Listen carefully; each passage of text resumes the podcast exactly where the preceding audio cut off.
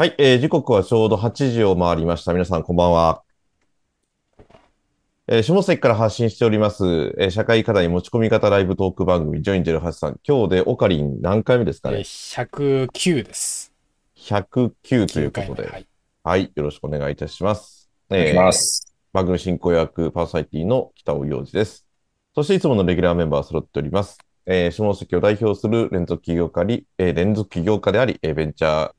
営者、そしてまた新たな、えーベンチャー企業が、まちづくり会社が立ち上がりました。えーレギュラーメンバー吉田悟、そして、はい、お願いします。えー番組のお手伝い、えー先日のあの会議のお手伝いもしてましたけれども、はい。えー映像クリエイター、えーディレクターのお手伝い、えー、おかりんこと岡口凛太郎くんです。こんばんは。こんばんは。こんばんは。よろしくお願いします。はい。ということで、えーっと、まあ、改めて、ちょっと久しぶりにまたなっちゃったんでですね、あのーゴールデンウィーク明けに一回やってからですよね、だかそうですね。多分、ら。うん。2週ぐらい空いたのかな。9日にやったよね、多分ね。5月そうですね9日だってね。かか火曜日だった気がするんです。三週空いたのかうんうんはいはい。はい。吉田さんいかがですか？そうですね。なんかまあ、いろいろこう、なんか、プロジェクトがいくつかこう、同時になんか今動いてるタイミングで、うん。うん、なんか、脳が爆発しそうな感じですね。うん、なんで、こう、やっぱキャパ、キャパみたいなのがあるんで、ちょっと、えっと、メディテーションの時間というか、うん。あのーいるな、みたいな感じで、ちょっと強制、なんかリセットみたいなうん。感じをこう身につけていかないといけないなっていう感じで思っても、なんか若い頃とやっぱちょっと違って、その辺脳の体力もやっぱ落ちてるなっていうのをすごい感じますけどね。ああ、なるほど、なるほど。うん。でもあれですね、珍しいですね。吉田さんがそういうふうなことをニュアンス的に伝えるっていうのは、あまり僕もかれこれ付き合い長いですけど、そんなことあんまり言わない人だの、のようなニュアンスがありましたよ。まあ結構本音では語る瞬間ってのはあったけれども、やっぱり脳の衰えっていうか、うん。衰えっていうか何なんだろうな。まあそうでしょうね。なんか、なんていうのかな。でもなんか意外とこう、同じプロ、なんか同時にこういろんなプロジェクト動いてると、その、なんか意思決定の、なんかスピードとかなんか精度みたいなのが逆に上がっていくなっていう気づきもあって、うんなんか例えば、一つのことを決めないといけないとかってなると、意外とこう人間ってなんていうんですかね、後回しにしがちみたいなとこあるじゃないですか。まあ別にそれだけ決めればいいわけだから、うん。なんかもうちょっと考えてからにしようかみたいな、あのことで結構後回しになっちゃうことが僕は結構多いんですけど、なんかうん4つ5つぐらいその日決めないといけないことがあると、もう決めないといけないから、うん。なんか逆にそのスピード感上がっていくので、まあその点はなんかすごく良かった点なんですけど、うん。ただなんかやっぱり疲れるじゃないですか、なんかの、の、なんていうんですかね。だからまあ、それのこう、回復が、うん、なかなか昔とくれ、若い時と比べると、うんちょっとやっぱ遅くなってきてるな、みたいなところがうん。あるかな、っていうのを感じるんで、まあこれは本当に体力とかそういう問題なんだろうなと思うんですけどね。うん。うん。でもいいですね。いや、僕もなんか、40代に入って、なんかそういうふうに近いことを思うことがやっぱりあって、うんうん。うん。でもやっぱり、動かしていくっていうことで言うと、やっぱその処理能力というよりかは、どうやって人に頼んだりとか、お願いしたりとうんか、またはある意味人材として一緒にパートナーして組むとか、うん。うんうんそういうのってすごく大事じゃないですか。大事ですね。なんか、だからまあ結構その、なんていうのかな。まあ別にワンマンっていうほどでもないんだけど、まあ多う分、ん。僕にしてもその北尾さんにしても自分でやりたいタイプのうん。人だと思うので、なんか、ある種これぐらいプロジェクトを同時に動かした方が、なんか任せやすいっていうところも、まあ、まもう、だから物理的に任せざるを得ないっていう、うん。なんか環境を、まあ、つ自ら作った方が、まあ、結果的にはなんか、権限以上含めてでき、できてる感はあるので、まあ、良かったのかなという気はしますけどね。うん。いうや、ん。同感ですね。うん。非常によくわかります。はい。オカリンどうですか？に似た似た笑いながら聞いていますけどやいや。まあだからそういう、僕はそういう二人とかと仕事先としてとか、主にだから、二人の、なんか部下の方とかのコミュニケーションもあったりするじゃないですか。ううん、うん、うん。で、それは別に二人だけじゃなくて、僕もなんか経験的に、まあ二人ほどじゃないですけど、いろんななんか企業の代表の人とかと喋って思いますけど、やっぱ一人や、なんかこう、忙しいから。人によっては雑だなって思うだろうなっていうコミュニケーションをやっぱ取るんですよね。うん。でぼで、僕としても時々思うし、雑だなみたいな。まあけど、まあ知ってるから、その忙しいとか、あ、逆にだからこういう人は、こっちから逆に提案してって、むしろ自分の裁量で勝手にいろいろやった方が、お互いにとっていいんだろうなみたいなこととかを。こう、なんかその、周りの人間としてはこう、察していかなきゃいけないみたいなね。いや、あると思うな。そうそうそう。なんかまあ、ちょっと、あ、ち足が力、うちょっと浮いてる感じはしますよね。なんか、こう、うんいいろいろこう、そのね、あの、いくつかのプロジェクトが、なんかこう、違う文脈だったりする場合って特にそうなりがちで、う。うん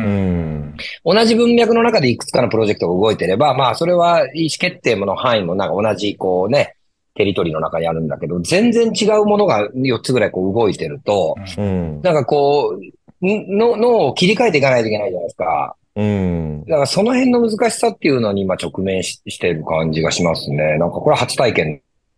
ああ。うん。そうなんですよ。なんかま、街づくり脳みたいなものって、うん。なんかね、ちょっとまた、こう、経営の感覚、つまりこう結構長いスパンで物事を考えながら、まあその時の最善を選んでいくみたいなところって街づくりの中にもあると思ってて、うん。うん。だからなんか、企業の場合ってね、まあ、あのもちろん中長期的に考えたりはするんだけど、まあ、言うて短期じゃないですか。うん。まあ、こう2、3年ぐらいまでうん。のスパンで考えるんですけど、でもなんか街づくりとかってなってくると20年とかうん。30年とか、まあ場合によっては自分が死んだ後みたいなぐらいのイメージで、なんか考えていかないといけないので、なんかそこのこう、なんていうんですかね、こう、ギアの入れ方が全然違うので、うん。そこはね、やっぱ正直ちょっと戸惑ってるところはまだありますよね。フィットしてないっていうか。ああ。うん。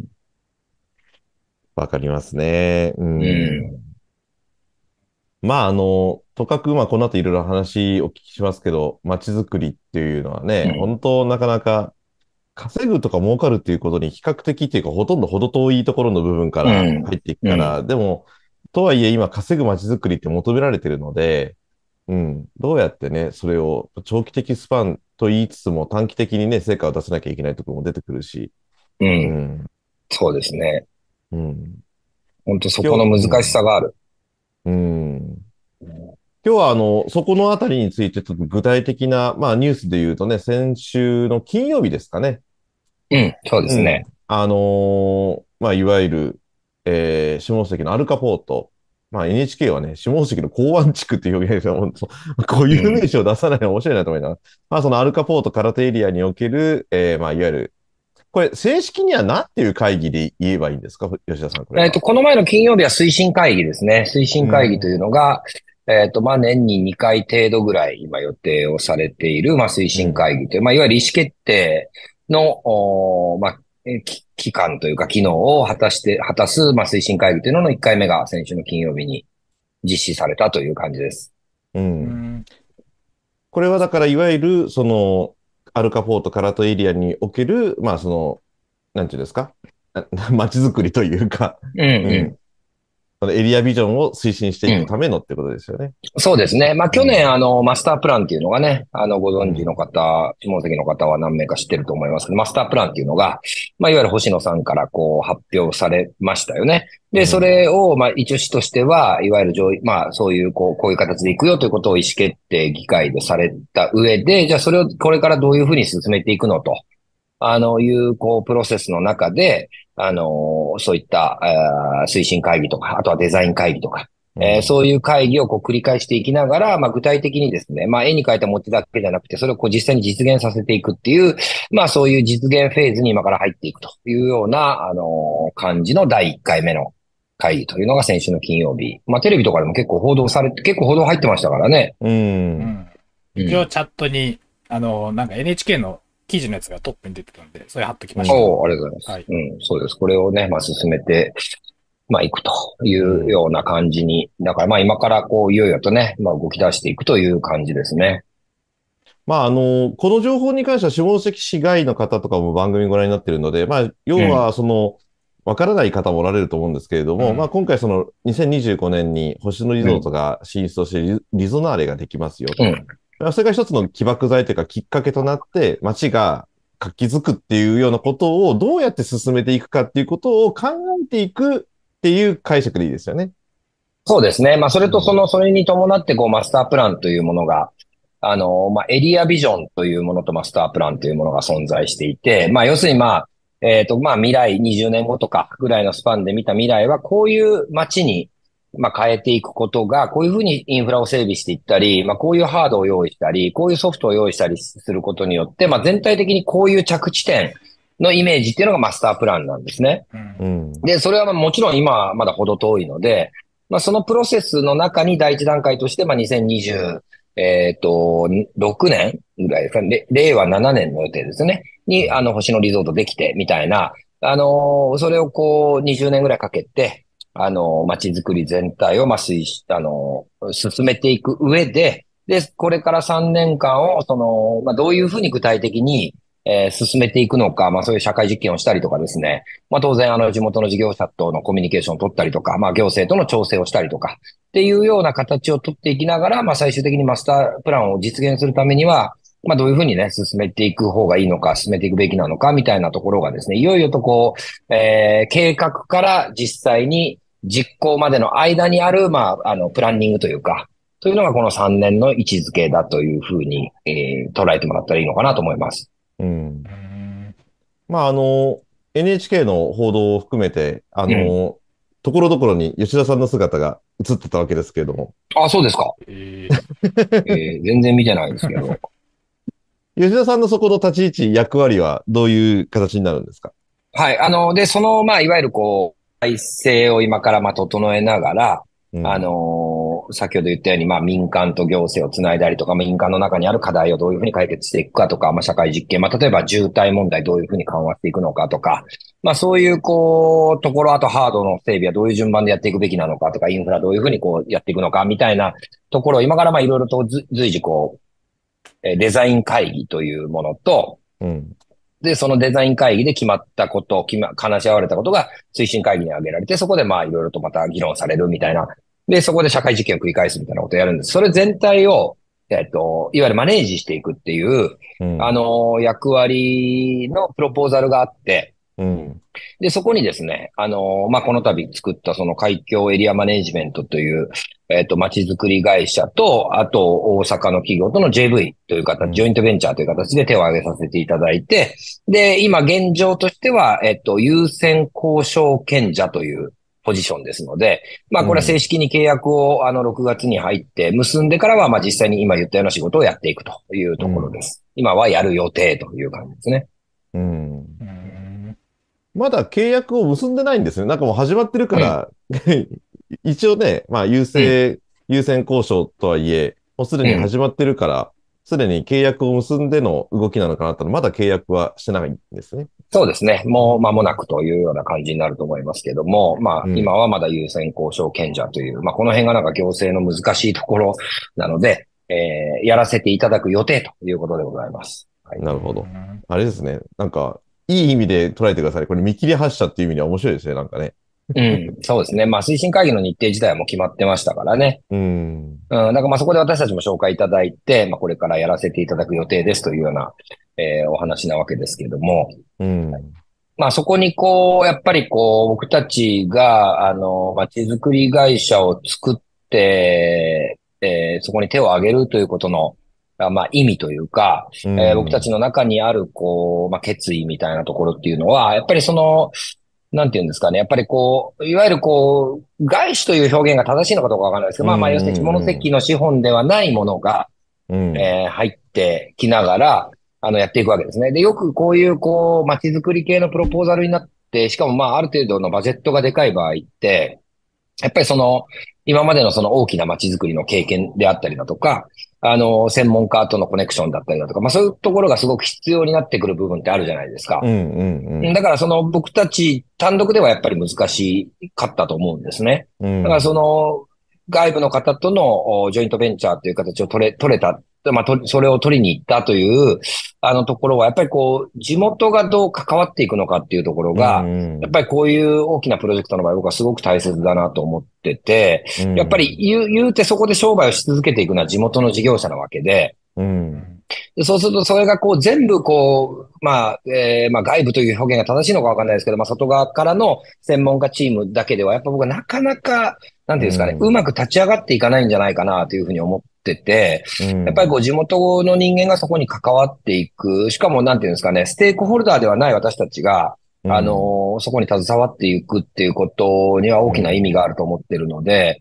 あのーまあ、実際にね、契約を結ばせていただいた暁にはですね、まあ、いろんな諸問題クリアしていかないといけないと思うんですけど、やっぱり地元の人間としてこう、しっかりとそこに携わっていくっていうですね、あのーふうにまあ思ってますけどね。うん。ある意味これね、公に、まあ、なったわけであって、ちょっと決意表明的な部分も吉田さん含まれるんじゃないかなっていうか。うん、そうですね。まあ、あの時も、推進会議の時もね、お話しさせてもらったんですけど、あの、まあ、実らだけの公民連携っていうのは、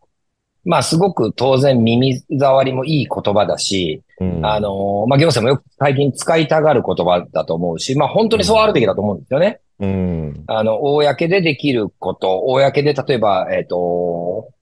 条例とか法を改正していきながら民間が動きやすいようにすることっていうのは、これは行政しかできないこと、えーであったりするし、またそこで日々、あの、商売をしたり、日々そこで事業をしたりするっていうのは、これは民間の仕事なので、まあ、うん公民が連携して一つの物事をやっていくっていうのは、すごく大切なことなわけですよ。うん。でも、一方でそれって、まあ、非常に難しいことで、うん。あのー公民連携とは言えるんだけど、それを実際にこう、本当に連携して動いていくっていううことには、いろんなハードルがあると思ってます。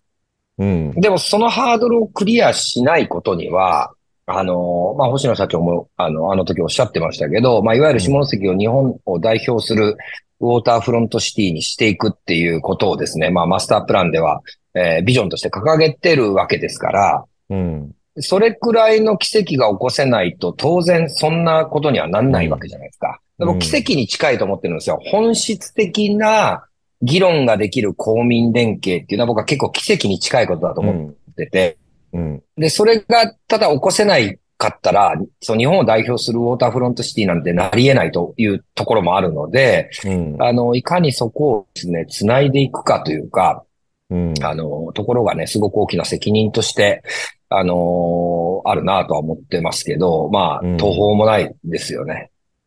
そうですよこね。いれからとりあえず具体的にはまず何から始まっていくんですか？えっと、まあ、実際にこう、まず契約を締結したら、デザイン会議というのが立ち上がります。はい。うんで、でデザイン会議には、えっと、まあ、各種専門家の方たちが、えー全国から、えー腕利きの専門家の人たちが、まあ、例えばランドスケープデザインだったりだとか、うんえー都市の照明をデザインする人たちだったりだとか、まあ、いわゆる交通交通渋滞に対するコンサルタントとかっていう、まあ、いわゆる本当に専門家の人たちが全国から、あのー参加をしてくれるう予定です。で、そこに、えっ、と、僕たちがマネージメントチームとして入って、あのー下関の事業者、もしくは下関の中で、えー、まちづくりに関わっている人たちみたいなところを、あのー今からこう、一緒にやりませんかというお声掛けを随時していきながらデザイン会議というのをまず蘇生するという感じです。そこでそういう今言ったような議論を、これはもちろん行政も入って、あの、一つ一つの課題に対して、あの、専門家、それから下関の民間の人、それから行政、で、マネジメントチームとして私たちが入って、そのデザイン会議の中で、あの、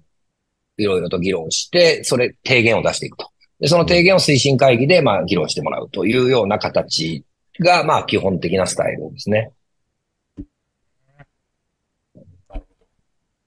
あの話を聞く限りすごいワクワクするのと同時に、うん、うん。今までこういう動きって下関でなかなかっていうか、もう実は初めてだと思うんですよね。これだけ一体的にガッてやっていくっていうのが。うん。えー間違いないですね。うん。だから、そのさ再現性とか解像度が高いようですごいまだもう漠然としてるっていうか、あの、そうなんですよねうん。本当にその通りですよ。で、また、エリアも広いし、うん。そのプランもまあ20年とか30年にわたった大きなプランなわけですから、うん。えーそのまあ初年度として、まああの今年どういうふうにこう動いていくかとか、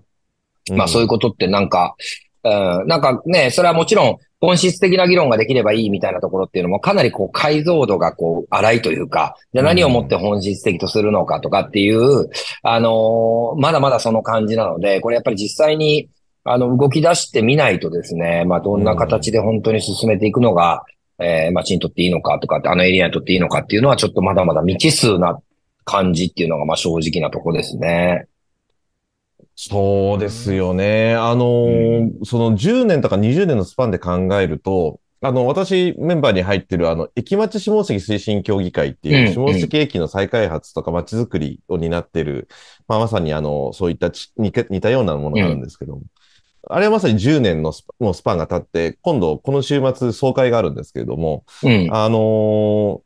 やっぱコロナウイルスっていうか、新型コロナなんて誰も予想できな、できるわけなかったわけだし、うん。で、それによってあの、リピエという、そのいわゆる箱というか、館というか、うん。あれが今ああいう風な状況になってしまっている。まあ、うんえっ、と、辛辣な言い方になるかもしれないけども、綺麗な空き店舗ができている状態ですよね。まだ10年とはいえ、すごい立派だし綺麗なんだけれども、うん。だから、この10年であそこまで社会が危機的に変わって、さらに言えばもう、物の買い方も変わってるわけじゃないですか。うん。いわゆるその下関とか中国地方、または北九州含めてなかったブランドを最初ドーンって集めて、集めたけれども、インターネットがそこから急激に広広がって、でね、うそういったおしゃれな洋服はネットで買うもんだみたいになってしまって、でもあっという間にファッションブランドはほぼ今一つぐらいから残ってるのは、うんうんっていう状況になってしまってるって、一つのそのね、駅前っていうふうにと捉えただけでもそうやって急激に変化してるわけじゃないですか。うんっていうのを20年、30年のスパンであれだけ広大な下関から唐戸地区、もっと言えば日野山も含めて、あの、そういった広域なエリアを考えていく。まあ、それだけでもね、そのアルカポート、カロトエリアっていうだけで狭めたとしても、うん。その星野さんがおっしゃってるね、一大フロントシティっていうか、ウォーターフロントシティにするとはいえ、いやー、大変だろうなと思いますよ。普通に考えて。いやいや、本当に大変だと思いますよ。大変だと思うし、うん、まあ、それこそ本当にコロナがなければ、うん。あの、僕自身もそういう、こう、なんていうのかな、半分公みたいな、うん。あの、お仕事をさせてもらう未来なんて全く3年前は想像も、もう、想像の中に1ミリも、0、1%もなかったっていうか、0.1%もなかったっていうのがす、もう正直なところで、うん。それがこうコロナによってね、まあこの番組もね、もちろんあのきっかけを、あのーくれたっていう意味では非常に大きな僕にとっては影響を及ぼしてますけど、うんだ。からこう非常にこう、なんていうんですかね、身の締まる思いというかね、なんか、うん、あの、いろいろ身につけていかないといけないなって、だからなんか自分自身もやっぱり成長していかないと、あのー絶対にことはなせないんだろうなと思思うので、なんかそこは、なんか学びながら、まあまだこう学びしろがね、やっぱりあったっていう発見でもあるし、まあそれはポジティブに捉えてますけど、なんかすごいこう、うん、なんていうんですかね、昨日、昨日か一昨日かふと思ったんですけど、うん。なんか、なんていうんですかね。こう僕たちって、まあちょっとなんかこれはもしかしたら哲学みたいな話、哲学的な話にちょっとこう変わっちゃうかもしれないですけど、なんかこう、何か起こったことを、その起こったことのまま、自分の中でこう、受け入れるとか受け止めるとか見るとか聞くとかっていうことが、実はできてないじゃないですか。うん。うん。解釈というものが間に入るじゃないですか。うん。起きたこととか事象とか言われたこととか、そういうことに対して、一旦自分でか脳の脳内で解釈して、受け入れる、きあの、理解するみたいなところが、やっぱり人間って僕はあると思ってて、うん。なので、だからこそ感情的になったり、こう、凹んだり、喜んだりする。つまり起きてることそのものは、まあ、例えば、ニュートラルな状態だとして全てはですね、これよく言われることですけど、うん。で、それをどう自分が受け止めるかっていう、いわゆる解釈によって、うん。えーこれはプラスだとか、例えば、えっ、と、軽く電柱に車をぶつけたという場合、うん。もうこれぶつけたという事実しかない、ないから、事実そのものを受け止める前に、なんか、あ、大難は湘南、ね、大難が湘南だ、ん。みたいな、なんかそういう、こうあ、受け止め方もできるし、うわ、最悪っていう受け止め方もできるので、それはもう人間解釈した後の受け止め方なので、うん。なのでなんかこういうこう、公と一緒に、行政と一緒にですね、とかもしくはそういういろんな事業者、いろんなステークホルダーとか、いろんな利害がある中に入っていって、うん。あの、いろんなコミュニケーションを取らせていただく中で、その自分なりの解釈をどっか置いとかないといけないんだろうなというのをですね、あの、最近ちょっと思ったりしてますね。じゃないと、一個一個に感情で反応することになっちゃうじゃないですか。あくまで自分で解釈するわけだから、なんか、うんあの、まあ、わかんないけど、例えば、えー、いや、いつ引退するんですかみたいな感情が、うん。あの、あるとするじゃないですか。うん。僕はあるんですけど、例えば70代とか、これは別に、えー、年齢でディスってるわけではなくて、やっぱりこう、交代していくっていう代謝ってことがすごく大切だと思ってるので、まあ民間企業の場合って特にそれで停滞するパターンってよくあるので、うん。やっぱりこう、どこで、のタイミングで自分もね、含めてね、次の世代にこう譲っていくかみたいなことが、すごく大切だと思ってるわけですよ。うん。思ってるからこそ、そういう、こう、方たちを見ると、解釈した上で自分の中に入れちゃうから、うん。どうしてもこう、なんですかね、少し攻撃的な感じになりがちな自分とかがいて、で、これはもう事実なんで僕はこれ受け止めるしかないんですけど、で、それを今までは、えっと、自分の中でそういう感価値観があるから、そういう解釈として受け止めてるわけだから、まあまあ別に自分のことなんで自分の中で整理はついてたんですけど、で多分今からやることってそれをいちいち間に解釈を入れてしまうと、あの、とてもじゃないけど、対話とかっていうところには進んでいかないんだろうなと思うので、うん。その一つ一つのことに対して自分の解釈を挟まずに、そのまま一回まずは自分の中に入れていくっていうことも一つの訓練だなとかって、と思ったんですよね。なかなか難しいことなんだろうなと思うんですけど。う ん吉田さんたちはやっぱ、だから、プレイヤーって言ってたけど、マネージメントだから、さっきの専門家を呼んでとか、いろいろこう、うん。割とこう、フェアな立場でいろんな人の 話聞いたりしなきゃいけないってことですね、これから。うん。うん。そうそうそう。でそれって要するに解釈入れちゃうとね、うん、それは自分の良しとしているものとか、自分が美しいと思っているものみたいなところにやっぱりどうしても偏る、てか偏らざるを得ないので、うんうん。だからそう考えると70億人いるとすれば70億通りの解釈によって世界は形成されてるんだな、みたいなところで考えるとすごいなんか面白いですよね、地球って。うん。うん。地球ね。うん。そうか、じゃあ、ながなんかしらじゃあ、権限があって、じゃあ、このプロジェクト進めるぞ、みたいなことは、まだないっていうことなんですか、結局それは、うんうんうんうん。なんかリサーチとか重ねていくと、いろんな専門家の方のとか、うん。結局どういうふうに転がっていくんですかね？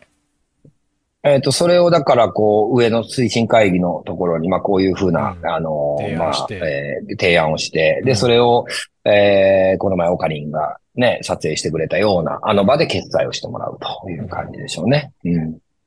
あまああのそうかそうか、そういうことか。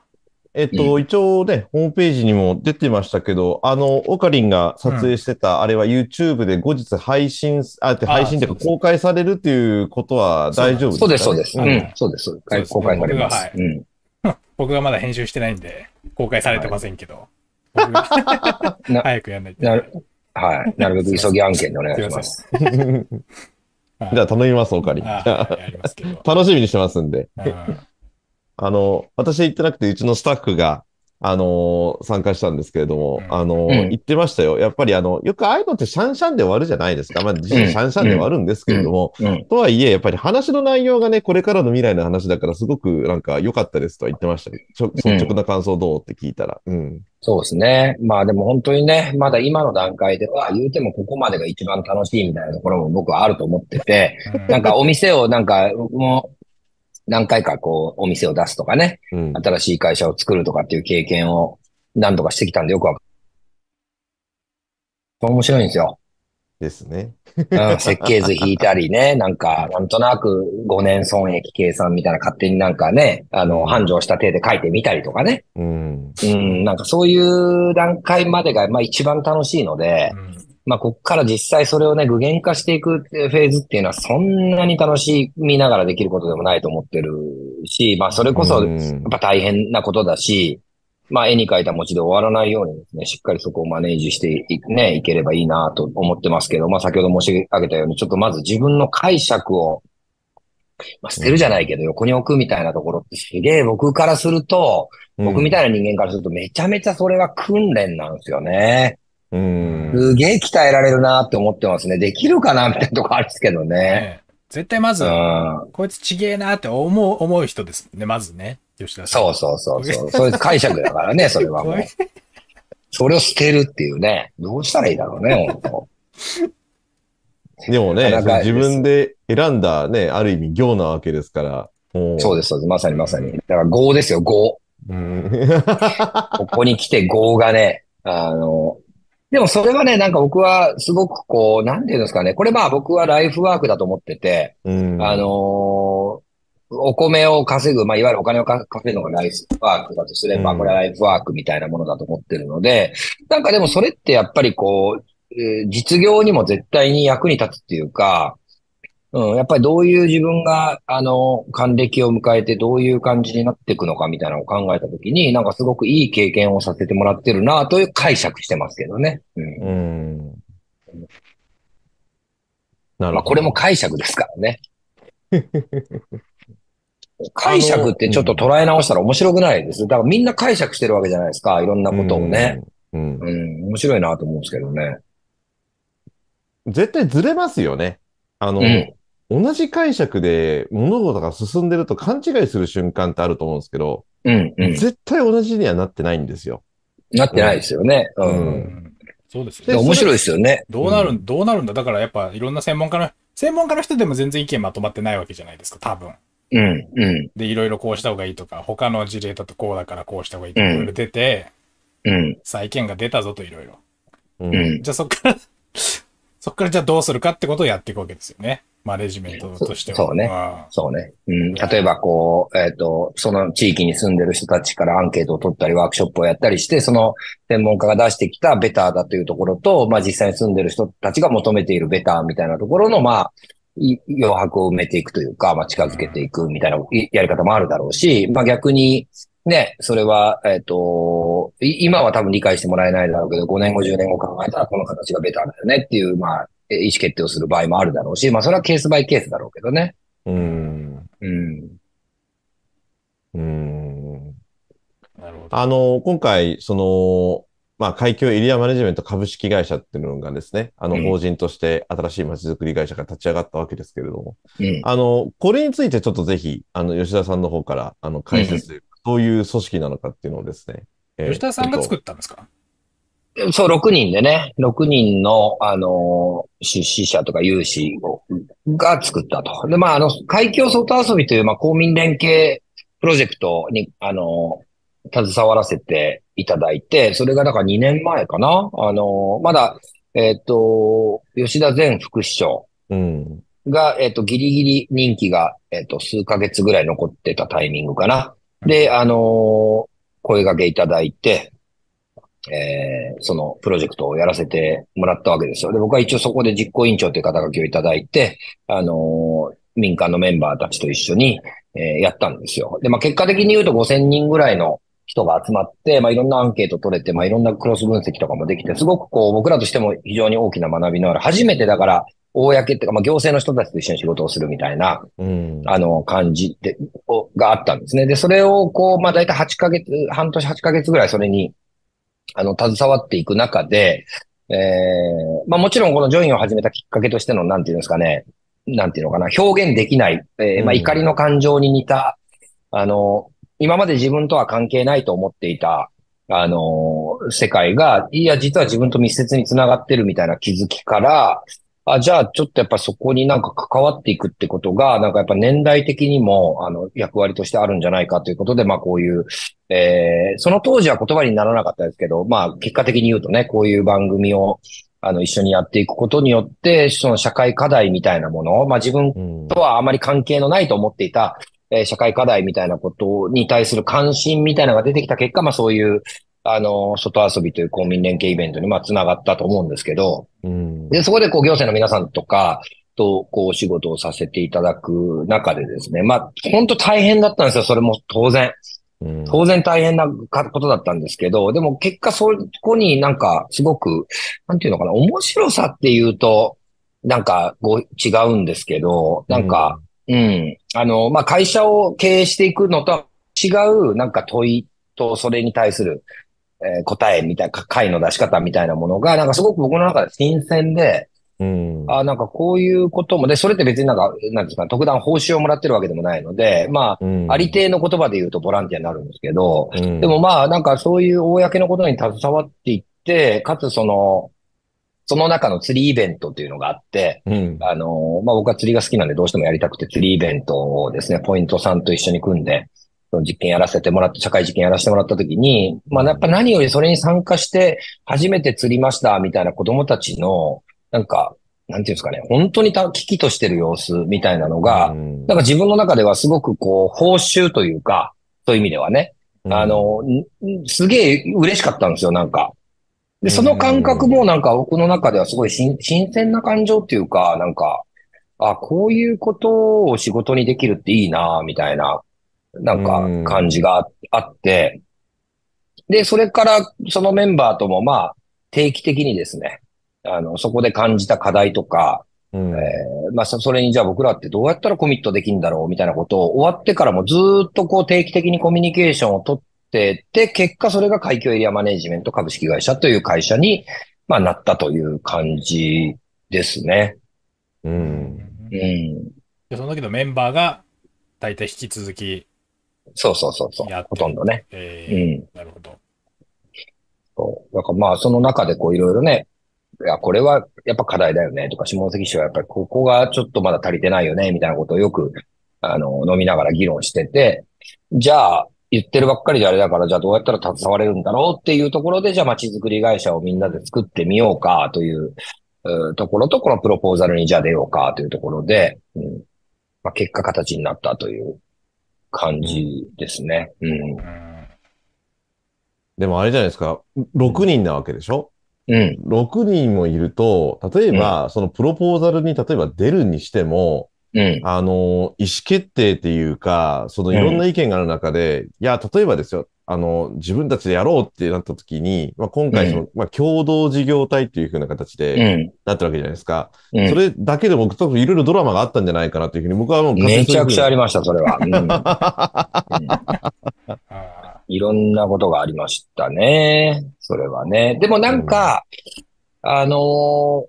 すごく僕もなんかいい経験だったなって思うのが、なんていうんですかね。僕はなんかどっちか、僕のこう、議論の進め方っていうか、コミュニケーションの進め方って、なんかこう、最も薄いレイヤーから最も濃いレイヤーまで、なんか両極端なものを一回ドーンとテーブルに置いて議論するのがすごく好きで、うん。好きでっていうか、まあそのコミュニケーションスタイルなんですよ。うん。だからなんか、まあ、do or die みたいな状態を、なんか一回作り出すっていうのが、僕のこう、まあ僕がファシリテートする場合って、まあ、常にそんな感じにななるんですよ。だからなんかい何回も絶望まで行きましたよ。もちろんみんなで。あ、やっぱできないよね、とか。うん。うん、そ、そこまで考えるんだったら確かにできないよね、みたいなこと。何回も絶望まで行くんだけど。なん、か、それでも、こう、やっぱ6人いるので、誰かがこう、言う、こう、そんなに端っこじゃなくて、この辺ぐらいに答えがあるんじゃない？みたいな、こう、投げかけに、こう、希望を見出していきながら、うんあ、の、ここまで行ったので、うんあ、の、なんかそういう意味においては、なすごくなんか、いい形で起業できたんじゃないかなって思ってますね。うん、希望だけに偏るわけでもなく、うん。あの、ちゃんと絶望の議論もしていきながら、なんか、こう、ちょうど、あ、これぐらいのところにもしかしたらやれる可能性とか答えがあるかもね、みたいな。うん。なんか会社だと、それ、僕はやっぱ言うてもトップなんで、その、絶望と希望両方出したときに、結局結果的に言うと僕がそれを絶望と捉えるか希望と捉えるかによって意思決定するみたいなところってどうしてもあるじゃないですか。うん。うん。別に多数決で決めるわけじゃないから。うん。うん、でもこういうなんか共同事業体の場合って、やっぱり、なんですか、それぞれがちゃんと意思決定権者として、こう議論ができるので、なんか僕は一旦こうレイヤー、極端なレイヤー出すんですけど、あうん、確かにそこに落としどころって、それだったらできるかもね、みたいなのっていうのは、なんかすごく僕の中でも、なんか楽しい、い絶望まで行ってる時は苦しいんだけど、うん。あ、できるかも、確かにできるかもってこう戻らせてもらえるっていうのは、なんかすごい面白いですね、なんか。おーうん。だ学びですよ、本当に。なんか学、本当ここに来て学んでるみたいなとこありますけどね。うん。うん。でも、その、マスタープランとか、エリアビジョンとか、もうすでにビジョンという言葉が入ってますけれども、うん。そのね、意見をし集合させる、または集合地的な部分も含めて、それをまたうん。海峡エリアマネジメントっていう社名なわけじゃないですか。うんだからその海峡エリアマネジメントが目指すビジョンみたいな、例えば、まあ、これちょっと、あの、なんだろう、単純な質問かもしれない。経営理念とかね、方針みたいな部分っていうのは、それとなく代表の吉田さんはなんかあるんですか？こういう会社にしたいんだみたいなことってのは共有してるんですか？えっとね、もう、思いのすべては、その、多分このケースなかなか珍しいと僕は思うんですけど、思いのすべてはもう会社名に乗っけてるんですよね。ああ。覚悟のすべてというか、自分たちがやりたいことのすべては、を、あえてもう全部そのまんま。だからこれって、もうちょっと会社名考えるときっていろいろひねるじゃないですか。うんうんいろいろなことひねって、モノバンクとか、うん。あ、の、リージョナルマネージメントとかなるわけですよね。いろんなことひねってひねって。うんうん。だからなんか、例えば株式会社人と人をつなぐみたいな、うん。そのもう、もうやることの目的がそのままってなかなかつけなくて、うん。あの、っていうところあるんですけど、今回はなんか共同事業体だし、もうやりたいことそのものを社名にしようという、あの、ことなので、やりたいのは、あの海峡エリアを、質を担保していきながらというか、えーまあ、クオリティの高いエリアとしてマネージメントをしていくと。いうことが僕たちのまあ目標というか目的というところ、うんビジョンそのものですね。あと、まあ、付け加えるとすると、えっ、と、最初の段階から僕は48なので、うん。あの、バトンを渡すということをもう、なんていうんですかね、前提に、うん。大前提に、あの動いてます、みんな。うん。うん。次の世代に、あの、会社も渡していくっていうか、まあ、ど、どれぐらいまで自分の、こう、考え方とか、まあ、さっき冒頭に話したような体力みたいなものが、ちゃんとその意思決定にそぐうほど、あのー続いていくかっていうのをきちんと自分の中で見極めていきながら、まあ、僕の中での目標は55なんですけど、うん。あのーぐらいの時には、その代表を譲ってというか、別の人にこうバトンを渡していくっていう、はい。だから本当になんかリレーの第一走者みたいなイメージです、僕たちは。だから、あの、個人競技じゃないっていうかね、うん。次の世代にこうバトンを渡していったとよろしくね、みたいな。それまでの、じゃあ、5年間でやるべきことって、どういう地固めをしとけば、あの、次の世代がやりやすくなってくるのかとかっていうところですね。あとはやっぱり僕も、僕が個人的にこれ思ってて、まあみんなも多分同じように思ってるんだろうと思うんですけど、なんか、例えばそれ北尾さんも含めて、いろんな人たちがやってるじゃないですか、こう、街づくりに関わること。でも、なんかそれが、なんていうんですかね、その、完全に、こう、コネクトできてないっていうか、うん。うん。うん。あの、みんな街づくりに対する矢印はいろんなところで下関の各地、各所で、うん。あのー起きてますよね。うん。起きてますね。イベントも含めて。うん。でそれがこう、ぐーっと同じ矢印、ベクトルにこう、えー、繋がって向かっていくとめちゃくちゃ大きなうねりになると思ってて、うん。うん。だからそこをどうやって、あの、皆さんをね、繋いでいくかっていう、あの、ところも、だからね、さっき岡にも言ったように、本当にまさにプレイヤーではもうないという、うん。この海峡エリアマネジメントにおいての僕の役割はプレイヤーではないっていうところをですね、明確に自分の中で定めてるというか、まあ言うて会社ではまだプレイヤー、ね、プレイングマネージャーみたいなもんなんで、うん。だからそういう意味でこう、つなげていくっていうか、うんで、大きなそれをこう、うねりに、まあ、していくような形ができるといいなと思ってますけどね。これは僕は個人的にやりたいなと思ってることですね。なんかもったいないなって思うこと結構あって、うん、めちゃめちゃいいことやってんだけど、うん。うんこれがこう繋がったらもっと大きなこう渦になってね、あの、街づくりが変わっていくのにって思うのを、まあ、あの、僕が、僕たちがこう少しでもこうお力になれたらいいなとは思ってますけどね。うん。うん。ジョイン08さんで散々いろいろ言ってきたわけだから、うん。だいぶハードルがね、めちゃくちゃ上がってる ね、よ。これで、もうふわーっと空中分解しちゃいました、みたいな、うん オチだったらもう、目も当てられないですよね。いや、本当よ。ね本当にそうよ。うん。本当にそう。まあまあ、それも含めて、もしそうなったらそうなったらそれを共有するけどね、ここで。なぜダメだったのかとか、ああ、でもそれも大事だと思いますよ。めちゃくちゃ大事だと思う。うんうんあのね、ダメなことって共有されないんですよね、意外と。そうそうそうそうそうそういかにダメだったかっていうことをね、うんちゃんとね、アウトプットすることも大事だと思います、本当に。ううんいや、本当にですね。それはそうなんですよ。実はね、あの、そ失敗の共有ってあまりなされないじゃないですか、うんね。だからまあ、まあもちろんね、しあの、まあ何をもって失敗とするかっていう、あのところはありますけどね。まあでもなんか、あの本当にここで散々ね、3年間こういろんなことを発言してきたし、あのまあ、それは、それで本当に思ってることでもあるので、なんかそれをこう実際にそういうこう、ポジションをいただいた、えー暁にはですね、うん。その言葉にたがわぬような、うんえー動きをやっていきたいなと思ってますので、あのまあ、いろいろまたストレスが溜まってたりすることもあろうかとは思いますけども、はいうん。ちょっとなんか言葉遣いも違うでしょう、今日は。なんか。ね。なんか官僚感があります、若干。あちょっとなんか成長した感じあるよ。若干官僚みたいなあの、マイマイルド、マイルド。はい、そうです。解釈を捨ててますか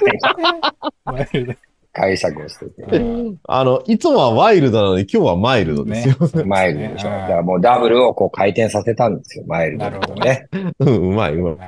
両方、両方も、両面持っとかないといけないですからね。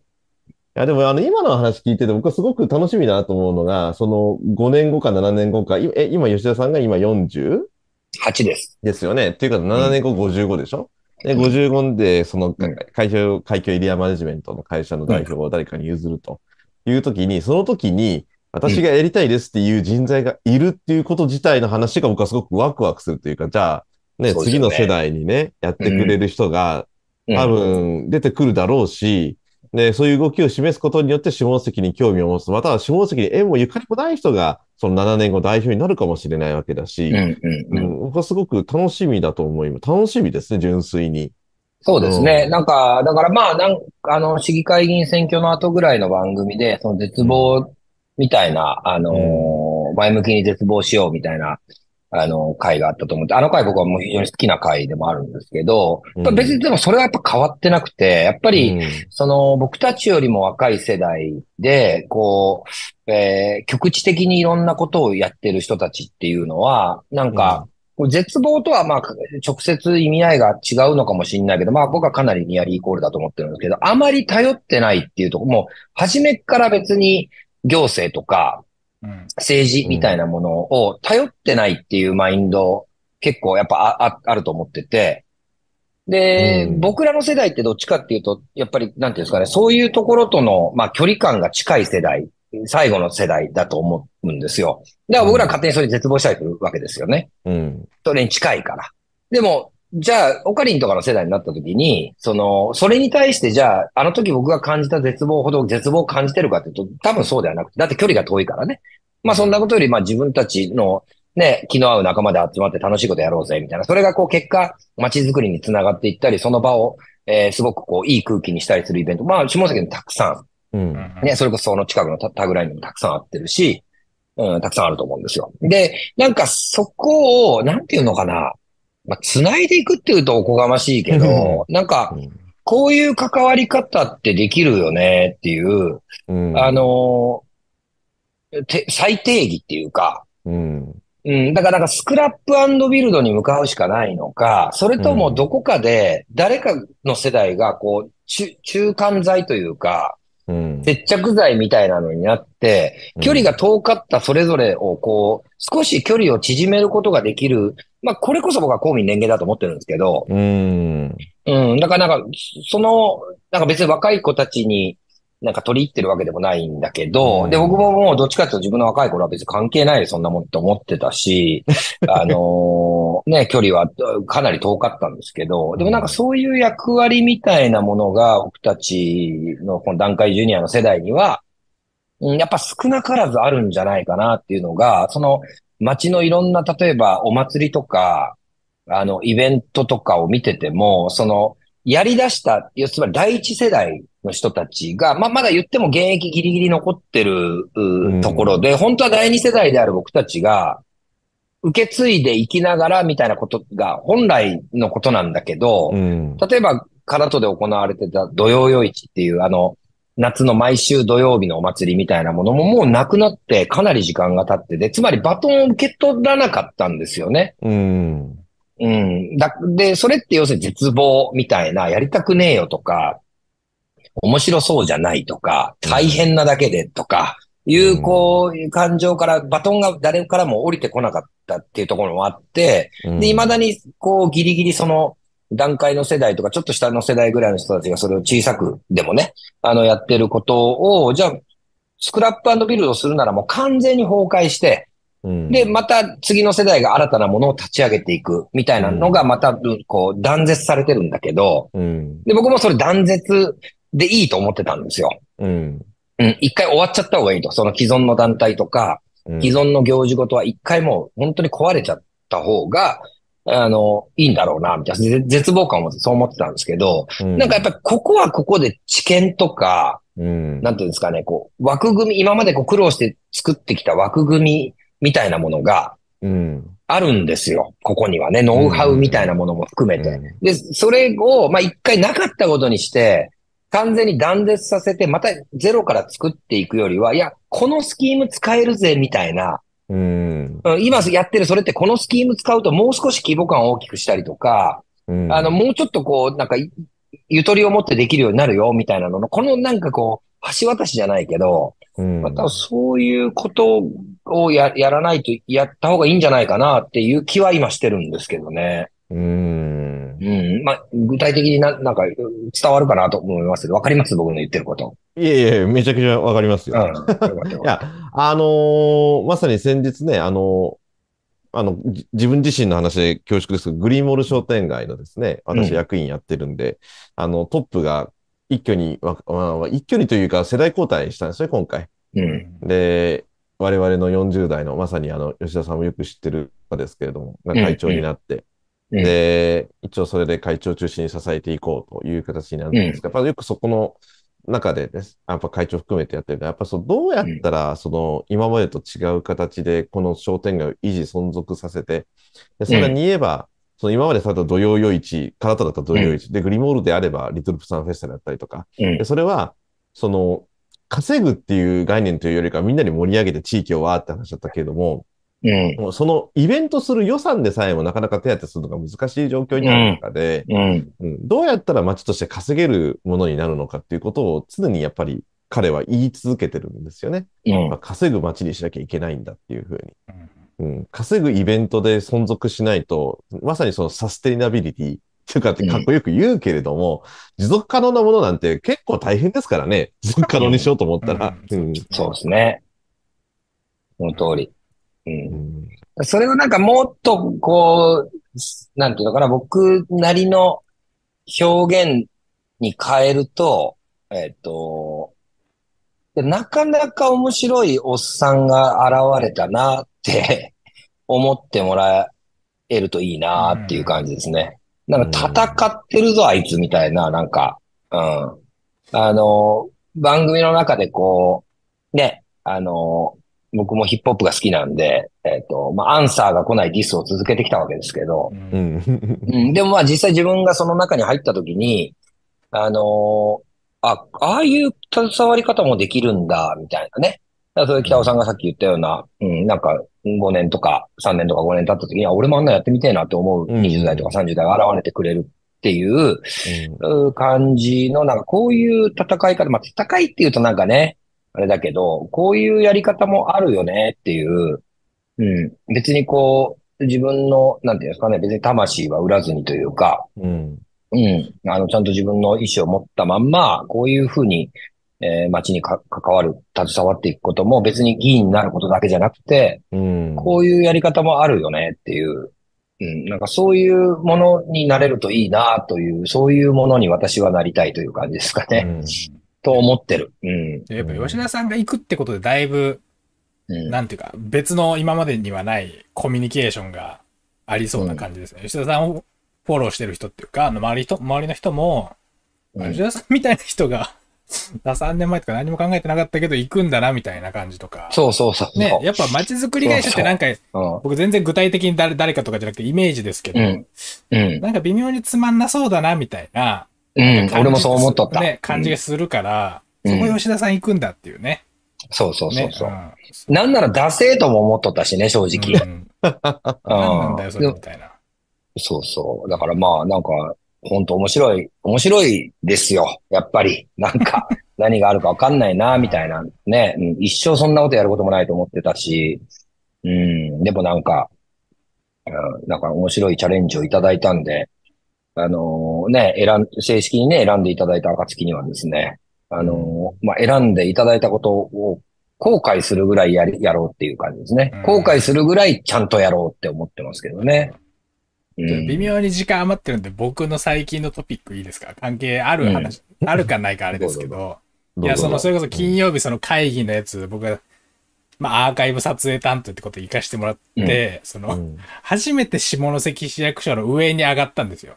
何回かその、うん何回かなんか、一緒に行ったことは確かある。うんうんうん。北尾さんの、ジョインゼロさんの会見かな？ああ、そうそうそう。あそれで一回だけね行ったことあるんですけど、もうそれ何年も前だし、うん。で、なんか初めて自分で一人で行って、行ったんですけど、もうなんか道がめちゃくちゃ分かりにくくて、なんか、うん。建物の構造が。うんうんうんで、なんかそれ SNS で言ったら、私もみたいな人も何人かいて、うんうん。で、あ、そうなのかと思って調べたら、ちゃんと4年か5年ぐらい前に、長州新聞かな？ちょっと忘れちゃいましたけど、どっかの新聞社で、下関市役所迷路みたいだみたいな記事あるんですよ。ええで、あ、これ、あ、みんなそうなんだって思ったけど、うん。だから、市役所がアクセス悪い、アクセスはいいんだけど、ば立地としての、うんその、うん。な、中に入った途端に、どこに何があるのか分かりにくいみたいな、なんかあるあるみたいにななってるらしくて、うーん。なんかこれってやっぱ、街づくり会社としてはっていうか、なんかその、要はなんか、その、世主とコミュ、相互があるわけじゃないですか、実際の ユーザーとの。で、こ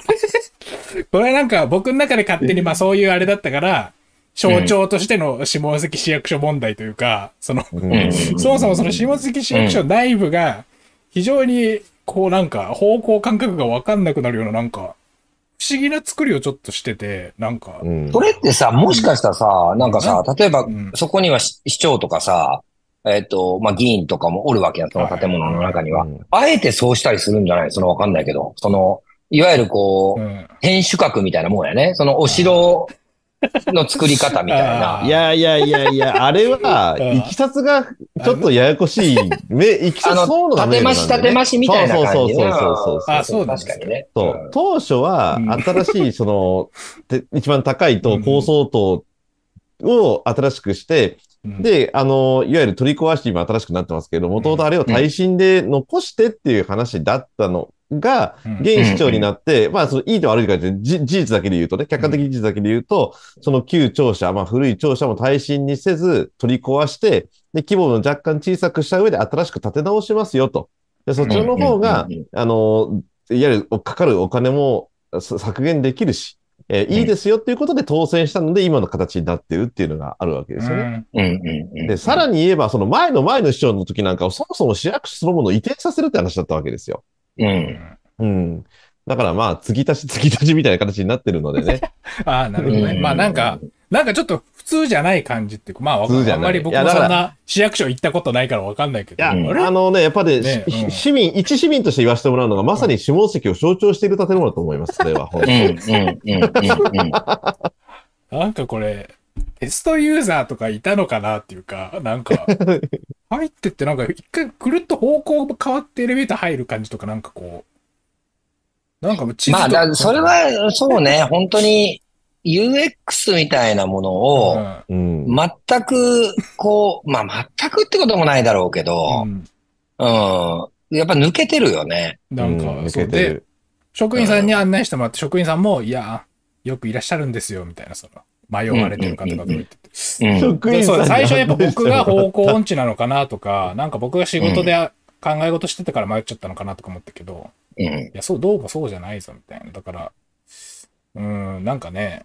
通に考えてやっぱ複雑な建物を作る方が難しいじゃないですか。うんうん。うん。そうだね。俺はもしかしたら一瞬そのなんかある種の城みたいな作り方っていうか、なんかね、その、うん、殿様が殺されないような感じに、なかなかこはいう、外堀があったり、内堀があったりして、すごいやなお城って。はいあんな感じの、あれがあるんかなという気もせんでもないそれはなんかちょっと、セキュリティ重視の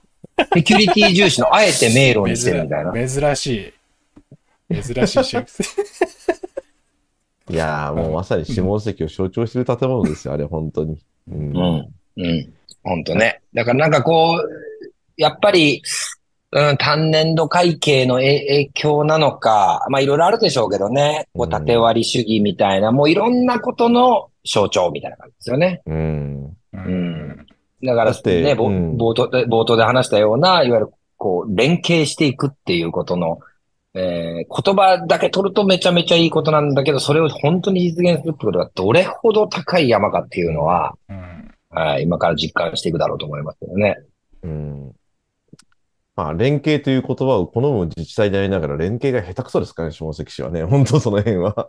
うん。だから、まあなかなか。そうね。うん。だから、なかなかそねの、言葉を使うことによって、やったっぽくなってるけど、実際どうっていうところはやっぱり検証しなきゃいけないですよね。うん検証せずまた次の連携しちゃうから、いやいやいや、みたいな。うんそうですね。だから、それは単年度会計の影響もすごく大きいですよね。あと、こう、いろいろ変わるとか、縦割りとか、横の壁とか、まあ、いろいろね、そこにはまた政治のあれも入ってきたりとかね。いろんな、こう、なんかぐちゃぐちゃぐちゃぐちゃしてるところを、それは本質的な議論ではないですよねっていうところにどうやったらこうみんなテーブルに座ってくれるのかっていうのは、まあ、壮大なチャレンジ、社会実験ですよね、それこそね。もう今日はなんかマイルド吉田ですね。マイルド吉田で。すね。でしょはい、さすが。もう今まとめましたよ、マイルドね。絶対の普通だったらもうバチンそうそうって切るぐらい。絶対乗っかってくれると思ったのに。いや、うんそれは天守閣なんじゃない？みたいな。その そうですよ。えーこれが大これが、人になるということですよ。いやー、でも、忖度はしてないよ。忖度はしてないけどね。まあいや、でも、面白いっていうかね、私、あの、関門海峡キャンドルナイトの実行委員会やってますけど、うんあの、関門連携とか関門連携の名のついた会議連携だからめちゃくちゃあって、うんうんうんうん なんだよ、これぐらいな感じで。で、その各部署ごとにまた連携会議とか連携委員会とか連携協議会みたいなのがあって、なんなのこれみたいな。これ一月まとめてよみたいな。うん。いや、本当ですって。それぜひ海峡エリアマネジメント株式会社やってくださいよ。これ一つにしますみたいな感じのなんかもう。そうですね。だからもう、それをどう、ね、だからもう、結局、すごくシンプルに言えばね、みんなで本質的な議論をすしさえすればね、その、それどうやって解決できるのかとか、これは部局をまたいでるんだけど、じゃあお互いの部局の人来てもらって、じゃあどうする？どうやって、こうなった方が絶対いいよねみたいな。だったらどういうふうに協力したらできるっけ？みたいなことに、まあ、それポンポンポンと慣れれば一番いいんですけど、そんな簡単じゃないことなので、ううんん。どういうふうなもん、だから想像もできないし、それをだから、こう、日々繰り返されていくそういうことに対して、まあ自分自身がね、どれだけ解釈を入れずに、腑に落としていくかみたいなところって、めもう僕にとっても壮大な自分実験ですよ。いやー、ニュー吉田悟がこれから見えるいや、わけですね。そうそうそう。ねでもわかんない。すぐ化けの皮が剥がれて、お前ふざけんなよみたいなことになってる可能性は、追放される可能性は十分にあり得る十分にあり得るいや、あのー僕もいろんな事例見てきてますけど、やっぱこういうふうに共同でね、会社を起こして共同だと絶対ね、やっぱりいろいろあって、誰かが抜けたりとかね、誰かが入ってくるとかねね、多分、あると思うんですよ、これからいろいろ苦労とかね。ねいやあると思うですね。もうね、頑張ってくださいとしか言いようがないですけど、いや、本当ですよ。しかも JV という形式ですからね。ねえ。うん、まあ本当、どういう風になっていくのかっていうのはね、なかなか面白いですよ。うん。だって一番失敗するのが共同経営ですからね。うんそうですで、ね。二番目が家族経営ですもんね。うん。だ一番難しい。しかもその一番失敗する確率の高い共同経営に一番難しい公民連携を絡めてるわけだから、いや、この謎謎はなかなかの謎解きですよ、本当に。だからまあ、うん。まあ、楽しみでもありというかね。うん。まあでもこれで一つ一定の成果が出て成功という部類っていうか、じゃあね、ある程度のところまで行ったら、これやっぱりいいと思いますよ。全国的にもね。うん。そうですね。だからなかなか本当大変でしょうけども、うん。マイルドに行きます。そうですよ。あの、定期的に海峡エリアマネジメント株式会社の経過報告をする会をこの場でアウトプットして、マイルド吉田がぜひまた時々言われる、ワイルドになったら、お、やばいぞみたいな。いや、あると思うんですよ。あると思う。ある。別になんかスタイルは別に変えるつもりないですからね。ただとにかく自分の中にある解釈を、うん、どう置くかっていうことだけだと思ってるので、言うべきことは言うし、別うんにどの会議でもね。いや、あの、言うんだけど、ただ、食らういろんなことに対して、今までだとこう一つ一つ自分なりの美しさとか美的感覚の中で解釈をして、ふざけんなよって気持ちになったり、ああ、それは美しいねって思ったりしてたことを、一回横に置いて、一旦全部こう入れていくってことだと思うので、うんあの、言うことは別にあんま変わんないし、テンションもあんま変わんない気はすしますけどね。うん。と思ってるけどわかんない。本当どういう風になっていくのか。なんかわかんないもん。これは、なんかごめんなさい、あの、なんか、旗から見てるあれ言い方ですけど、楽しみですね、いろんな意味で。うん。そうですね。そうですね。うんまだだからそんなに大変だとは思ってないんですよ。うん。まだ、まだそんなに実感がないんですよ。だからやっぱこれ実際ね、現実6月から動き始めると、まあいろんなことが起きてくるんだろうなと思いますけど。まあでもあくまで本当にあのエリア、僕はあのエリア生まれ、あのエリア育ちなんで、うん、あのエリアがあまり他人行儀な顔をせずに、あのー街の、昔からある街のエリアとして、うん。あの、元気に残っていって、それを見た、う外から来る人たちも、あここめっちゃいいよねって思ってもらえる、まあ、場所になっていくっていう、まあ、あくまでこれがね、ゴールだと思ってるので、うん。うん、そうですね。やっぱそういった思い、地域への愛着で、地域で生まれ育ったっていう意味でのこの海峡エリアマネジメント株式会社のね、まあ、トップとしてっていうのはもうふさわしいと私は思いますし、と同時にうん。ぜひあの、マイルドとワイルドをうまくね、いや、難しい。本当に。そこが本当にもう、はハードルですよ。感触を起こさずに、やり続けていくっていうことが課題だなと思いますけどね。でも、この番組なんだかんだで3年やってますけれども、やっぱりこの3年の中でやっぱり吉田さんが思ってることをやっぱ率直にアウトプットする場としての会計エリアマネジメント株式会社で僕はいいと思うんですけどね。うんうん。そうですね。そう、そうだと思います。うん。そうだと思います。そう思ってます。うん。うん、ただやっぱりちょっと自分の中での解釈は減らさないといけないなっていうふうに思ってるって感じです。いや、わかんない。もしかしたらもう解釈しまくって、あのー刀抜きまくっていく可能性ももう全然あると思ってるので、でもそれじゃ多分なんか物事を前には進んでいかないな、みたいなのがあるんで、うん。うん。まあ、20年後考えたら、ここはここね、あのーこうしておいた方まあね、ここは開けて通した方がいいんじゃないかみたいなこともね、まあ、あるのかなと思いながら、はい、頑張っていきます。応援してください。頑張ってください。頑張ってください。ね、えーじゃあ、あの定期的にね、海峡エリアマネジメントのね、マイルとかワイルとかの会をまたやっていきますんで、うんはいはい。はい。ぜひよろしくお願いします。ははいい。。よろしくお願いします。ます。あっという間に1時間過ぎましたけどね。あの、ぜひ、あの、いろいろご意見など、またアーカイブも含めて、またいただければと思いますんで。はい。はいじゃあ、えっと、来週一応やる予定ですけど、はい。あの、来週全然我々のこれ当てにならないんで、毎回。当てになんないね。ああ、でも6月5日は僕はいけますよ。今のところ。今のところ。っていうのもそうそう。そういうのも確か前言ったんですよ。あ、来今度火曜にしましょうとか言って。そうね。結局月曜日そう、しれーっとややってないから。ねはい。まあでもまあまあ、や、あの、大体ね、月に。まあでもなんか本当ね、ちょっとその辺、まあでも一応やっぱり週1って形にしとった方がうんそうですね。いいですよね。うんあこれか、各週とかに決めちゃう。その回数減っちゃうところがあるんで、うんまあ一応、あの、週1やりますよ、とはいいうことで。そうですねはい。もう完全に痛快なりゆき番組になっちゃってますけどね、本当に。はい。はい。ということで。じゃあ、あの、また来週も皆さんお楽しみにということで、はい。あの、はい海峡エリアマネジメント株式会社、えー祝、えー法人設立ということで、はいおめでとうございました。おめでとうございました。はいありがとうございます。はい頑張ります。ありがとうございました。どうも、さようなら。